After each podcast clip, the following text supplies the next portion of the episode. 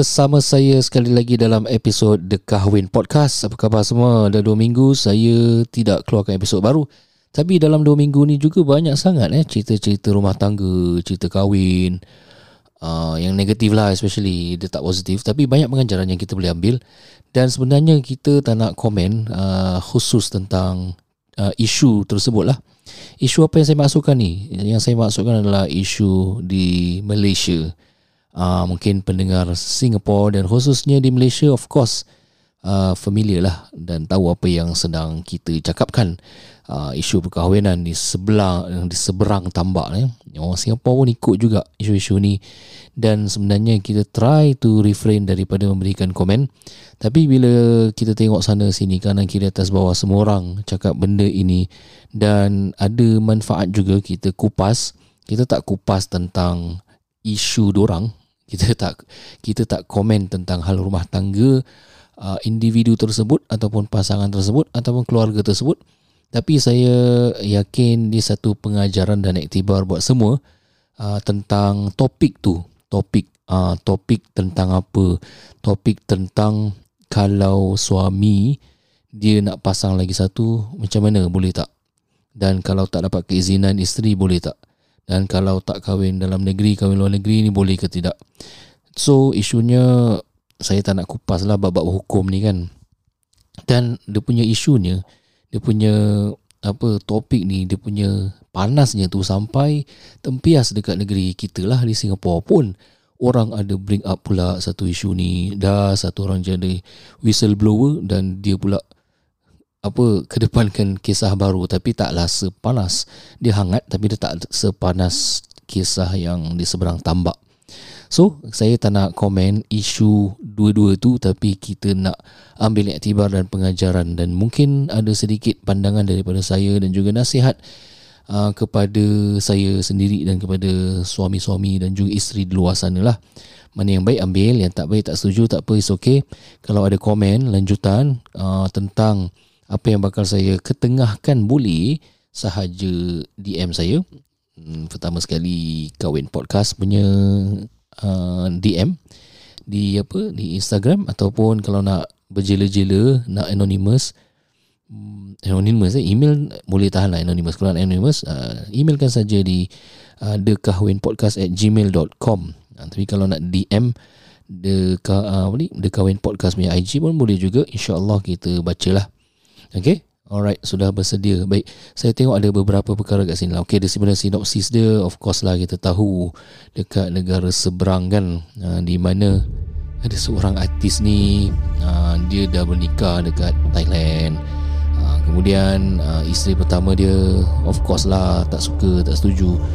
Dan gaduh sana sini. Yang apa yang membuatkan kisah ini hot ialah kedua-dua belah pihak menggunakan social media untuk uh, apa uh, air orang punya frustration dan juga mengumpulkan pandangan masing-masing. Then in other way dia sebagai satu communication juga antara satu sama lain. Dan mereka menggunakan ke social media. Dan what makes worse uh, kedua-dua parents pun involved dan kasih pendapat. Jadi terlalu messy sangatlah bersirak sangat. Kita tak nak komen bab tu bab apa artis tersebut. Tetapi saya rasa nak tak nak pun ada pengajaran di sebalik apa yang berlaku kan. Uh, dan ini adalah satu peluang juga untuk saya uh, mengetengahkan orang kata isu ini yang daripada dulu. Sebenarnya kalau kalau ada yang ada lah kalau ada yang pendengar kat sini memang follow saya punya kawin bas uh, Instagram ataupun dengar ceramah ke kelas ke uh, memang saya selalu tekankan benda ni lah tentang komitmen suami dan juga isteri dalam memelihara hubungan rumah tangga masing-masing. Dan sebagai suami juga bertanggungjawab wajib untuk memelihara hati isteri itu. Dan sebagai suami dan isteri bila dah komit dalam rumah tangga mesti ada batasan dan juga boundary yang telah dicipta oleh kedua-dua pasangan suami dan isteri tu bila mereka dah cipta boundary dia orang dah draw line kan dan buat circle okay this is the boundary kita tak boleh cross. Both of husband and wife mesti commit. Uh, mesti commit dan tak boleh langgar. So di antara boundaries yang selalu kita tekankan adalah tentang uh, kita punya social life. Uh, even uh, hubungan antara kita dengan rakan kerja sebagai contohnya, there will be always ada red line tak boleh cross. Kalau professional, as a professional relationship dengan kawan, silakan. Tapi as long as benda ni diberitahu kepada pasangan hidupnya, kalau dia dah beyond professional relationship, dan jadi macam member uh, WhatsApp tengah malam pun cakap pasal Yelah even cakap pasal kerja ke bos Tapi dia dah something yang Bila once dah Emotionally connected with each other More than friendship Ataupun more than professional setting Maka Letak uh, Full stop lah. Uh, Maknanya either one Husband or wife Kena commit. Because before that Diorang dah janjikan Untuk tidak cross the line. Okay, itu satu perkara. So, I'm uh, sharing this in general sebagai nasihat juga kepada saya. This is very difficult lah. That's why relationship ni perlukan komitmen dan juga uh, sacrifice tentang benda-benda yang kita dah biasa buat before uh, rumah tangga. Time solo mungkin kita ada social life tersendiri. Kita ada values kita tersendiri. Dan boundaries kita mungkin tak seketat Ha, tetapi bila dah kahwin, kita pun tahu kita punya pasangan hidup tak suka benda tu lah. I tak suka lah you pergi lunch dengan ni, dengan lelaki ni. Tak suka lah you pergi lunch lepas uh, lepas waktu kerja. Eh pergi lunch waktu kerja pula. Pergi dinner lepas waktu kerja dengan perempuan ni. So, kena commit dan kena respect. Tak boleh cakap, alah relax ah, relax ah. Tak boleh. Eh, stop, stop and kena commit. Uh, belum cakap pasal agama lagi Kalau agama memanglah melarang Kita tak boleh berdoa kan kat luar Kalau bukan mahram Alah yang dengar ni pun bukan budak kecil. Saya tengok umur yang paling kecil pun 18 tahun Pun dah besar dah balik. Dah boleh fikir Yang yang banyak yang dengar ni semua ni Umur 25 ke atas Sampai 60 tahun pun ada yang dengar. Terima kasih cik kerana dengar eh. Sudi dengan podcast ni. Jadi betul lah cik? Kita kena ada satu komitmen Promise yang dua-dua kena uh, commit lah. Uh, jadi kena ada boundary. Jadi itu yang membezakan antara single dengan dah kahwin. Dah kahwin buat hal dah kahwin. Jadi kalau terlajak, terkawan, terkeluar malam, terbalik lambat, termesej-mesej hari-hari uh, sampai ada orang kata tu lebih daripada hubungan profesional. Dah kongsi masalah, lagi teruk kalau ada masalah keluarga, masalah anak, masalah rumah tangga dan dia punya apa needs dia eh keperluan peribadinya tak dipenuhi oleh isteri atau oleh suami kat rumah tu dia feel void tak ada orang nak dengar dia punya rintihan dia punya masalah. And he or she in is is, is in the state of uh, vulnerable very fragile tengah down. Then dia punya kawan kerja ke atau kawan mana-mana lah member dia ke apa from different gender text dia then fulfill that void habis. Daripada saat ini orang boleh cair. Boleh fragile boleh cair. Uh, kerana ada orang lebih ternyata lebih memahami lebih daripada partnernya. Dan banyak sangat kita dengar lah kes ni. So that's why uh, selalu saya tekankan pada diri saya dengan orang lain kita kena kena komit dan sentiasa minta tolong daripada Allah untuk jaga hubungan antara suami dan isteri ni.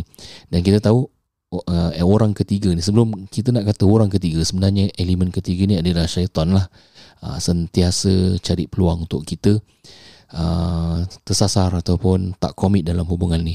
Kerana diorang punya end game mission diorang adalah untuk pisahkan untuk uh, apa orang kata tu untuk uh, menanam bibit-bibit kebencian lah antara suami dan isteri. So what happen next? Kalau uh, couple tu tak jaga boundary dan batasan uh, kemudian layankan je perasaan tup tup tup tup jatuh cinta dengan perempuan lain contoh eh. Jatuh cinta dengan suami orang uh, cuma perempuan tak boleh kahwin lah kan. Nak boleh pasang dua. Uh, ni yang kita nak ceritakan yang isu yang ada kaitan dengan kita ni dekat Malaysia dekat Singapura ialah lelaki kalau dah sangkut dengan wanita lain, isteri orang ke ataupun anak dara orang ke, ni suami ni, suami kalau dah tersangkut dengan perempuan lain, jalan keluar mereka, mereka akan nak halalkan. Ha, ni yang biasa kita dengar. Dan berlaku bukan je kes artis ni lah. Tapi sebenarnya berlaku dah lama dan banyak kali. Atas nas, dasar nama agama mereka katakan bahawa ah, nak halalkan hubungan. Kemudian second point selalunya orang cakap nak amalkan sunnah nak pasang dua. Kan Nabi pasang dua tiga empat. Kan kita semua ada kota dua tiga ada empat. Ada tiga lagi kosong ah dah start lah main kad agama betul tak pernah dengar kan ah memang macam tu lah sebahagian sebahagian Ha, tapi ini yang saya tak berapa setuju dan tak suka sebenarnya. Kalau orang nak cover dia punya mistake, mereka akan campak kad agama dan mengatakan daripada saya keluar sana sini ustaz, lebih baik saya halalkan hubungan. Ha, lebih baik saya amalkan sunnah. Isteri pula kena kena redha lah, kena rela. Ha, sebab tak ada larangan dalam agama untuk suami tu nak pasang dua, tiga, empat. Kan? Jadi apa salah saya ustaz? Ha, jadi sebagai suami ni kita lah yang bawa beras. Kita lah yang kasih nafkah. Patut isteri kena dengar cakap kita. Yang ini paling saya menyampah sekali lah minta maaf. Ha, kerana cara orang ni nak cover dia punya mistake adalah dengan main kad agama. Kalau benar-benar orang itu nak mengamalkan sunnah, nak mengamalkan agama, daripada awal lagi orang tu tak boleh ada hubungan dengan orang luar. Betul tak? Ah, mana boleh? in the first place who ask you to ada hubungan dengan orang luar then after dah tersangkut dah jatuh cinta eh nak halalkan pula eh adakah ini sunnah sunnah dengan memijak perasaan orang lain sunnah dan juga wajib adalah menjaga perasaan isteri tu so the manner orang pasang dua ni yang banyak uh, tak cakap banyak lah eh. Uh, in reference to that issue dan juga kes-kes lain yang kita dengar uh, itu the manner cara orang nak you know berpoligami inilah yang bermasalah. Dia boleh dapat dosa bukan berpoligami tapi dosa sebab al, sebab kononnya menyalah nak amalkan sunnah tapi mencemarkan nama sunnah juga. Macam mana ni kan tak buat wajib. Tapi nak cover malu. Uh, you faham, faham lah maknanya hubungan tu kan hubungan di luar pernikahan. Asalnya pun tak boleh haram. Kenapa kita berhubungan dengan orang yang bukan mahram kita sedangkan kita ada pasangan hidup halal?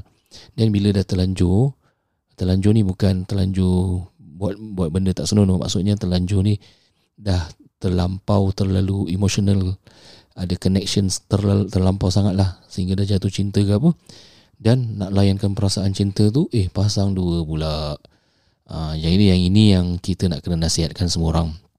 Eh, bertakwa pada Allah. Uh, wah, ustaz pun main kad agama. Tak tahulah eh, tapi macam itulah kata ustaz. Nah, jadi kita nak pesan pada diri saya, takwalah takut pada Allah. Eh, ini sunnah Nabi ni jangan dicemarkan. Bukan cara sunnah macam ni. Nabi lagi upset sebab kita tak jaga isteri. Uh, Nabi punya pesan ni waktu khutbah terakhir, astausu bin nisa'i khairah. Uh, aku pesan kepada semua kalian agar berpesan-pesan cakap baik-baik jaga uh, wanita kita isteri ibu adik kakak semualah. Eh jadi jaga. Kenapa mesti nak sakitkan hati mereka dengan pasang dua? Uh, sebab, sebab tu ada ni, ni nak share lah agama sikit eh ada mazhab uh, memberikan apa penekanan tentang redha isteri kerelaan isteri sebagai syarat. Sebab inilah takkan sunnah itu takkan nak amalkan sunnah dalam masa yang sama meruntuhkan perasaan orang lain. Macam very contradict and oxymoron. Ah oxymoron betul. Okay. Jadi itu saya punya pandangan dan, dan juga uh, my take on these issues lah. Even though benda ni dah lama dan saya pun punya stand daripada dulu sama. Ialah cuma ada isu je. Oh, viral je baru orang sibuk-sibuk nak kata sana kata sini. Okey? Dalam masa yang sama juga ada orang cakap boleh uh, boleh tak kita ini stopkan kita punya perasaan cinta? Ada tak istilah cinta terlarang? Ada. Cinta terlarang adalah. Maknanya kalau kita dah jatuh cinta kat seseorang sekali dapat tahu yang kita tak boleh kahwin dengan dia. Because mungkin dia adalah adik-beradik susuan adik-beradik susuan tak boleh kahwin. Maknanya uh, wanita yang kita cintai itu contohnya eh rupanya dia pernah uh, isap susu mak kita. Uh, walaupun kita tak ada beradik kandung rupanya oh dia dia uh, dia adik-beradik susuan kita because mak dulu pernah menyusukan satu baby. Dan baby tu uh, dah kenyang lah lima kali dah cukup syarat lah susu so after that dia dah jadi besar panjang uh, rahsia sampai dah besar. Rupanya yang dia jatuh cinta tu adalah adik-beradik susuan sendiri. What a small world dan itu dalam Islam kita tak boleh kahwin. Because adik-beradik susuan tak boleh kahwin. Uh, dia macam ibarat adik-beradik kandung. Terlarang tak tu? Itulah cinta terlarang. Begitu juga kalau orang dah jatuh cinta dengan suami orang dengan isteri orang Jangan ikutkan perasaan. You have to stop dan kill that perasaan. Cinta terlarang. Uh, kesian eh. Nak buat macam mana kan. Apapun kita doakanlah semua semoga bahagia, sihat, walafiat. Yang penting jaga rumah tangga, jaga perasaan suami, jaga perasaan isteri. Ya, uh, setiap rumah tangga, setiap pasangan suami isteri ni unik lah. Kita tak tahu. Semua orang ada kekurangan. So carilah kekurangan diri dulu sebelum nak cari kekurangan masing-masing is nak cari kekurangan pasangan masing-masing. In that way, insyaAllah, kita boleh jadi orang yang lebih matang, solve kita punya problem. Ingat, ingat, ingat, ingat, in the first place, kenapa kamu berhubungan. Sekian daripada saya, yang baik itu memang daripada Allah, yang kekurangan daripada saya.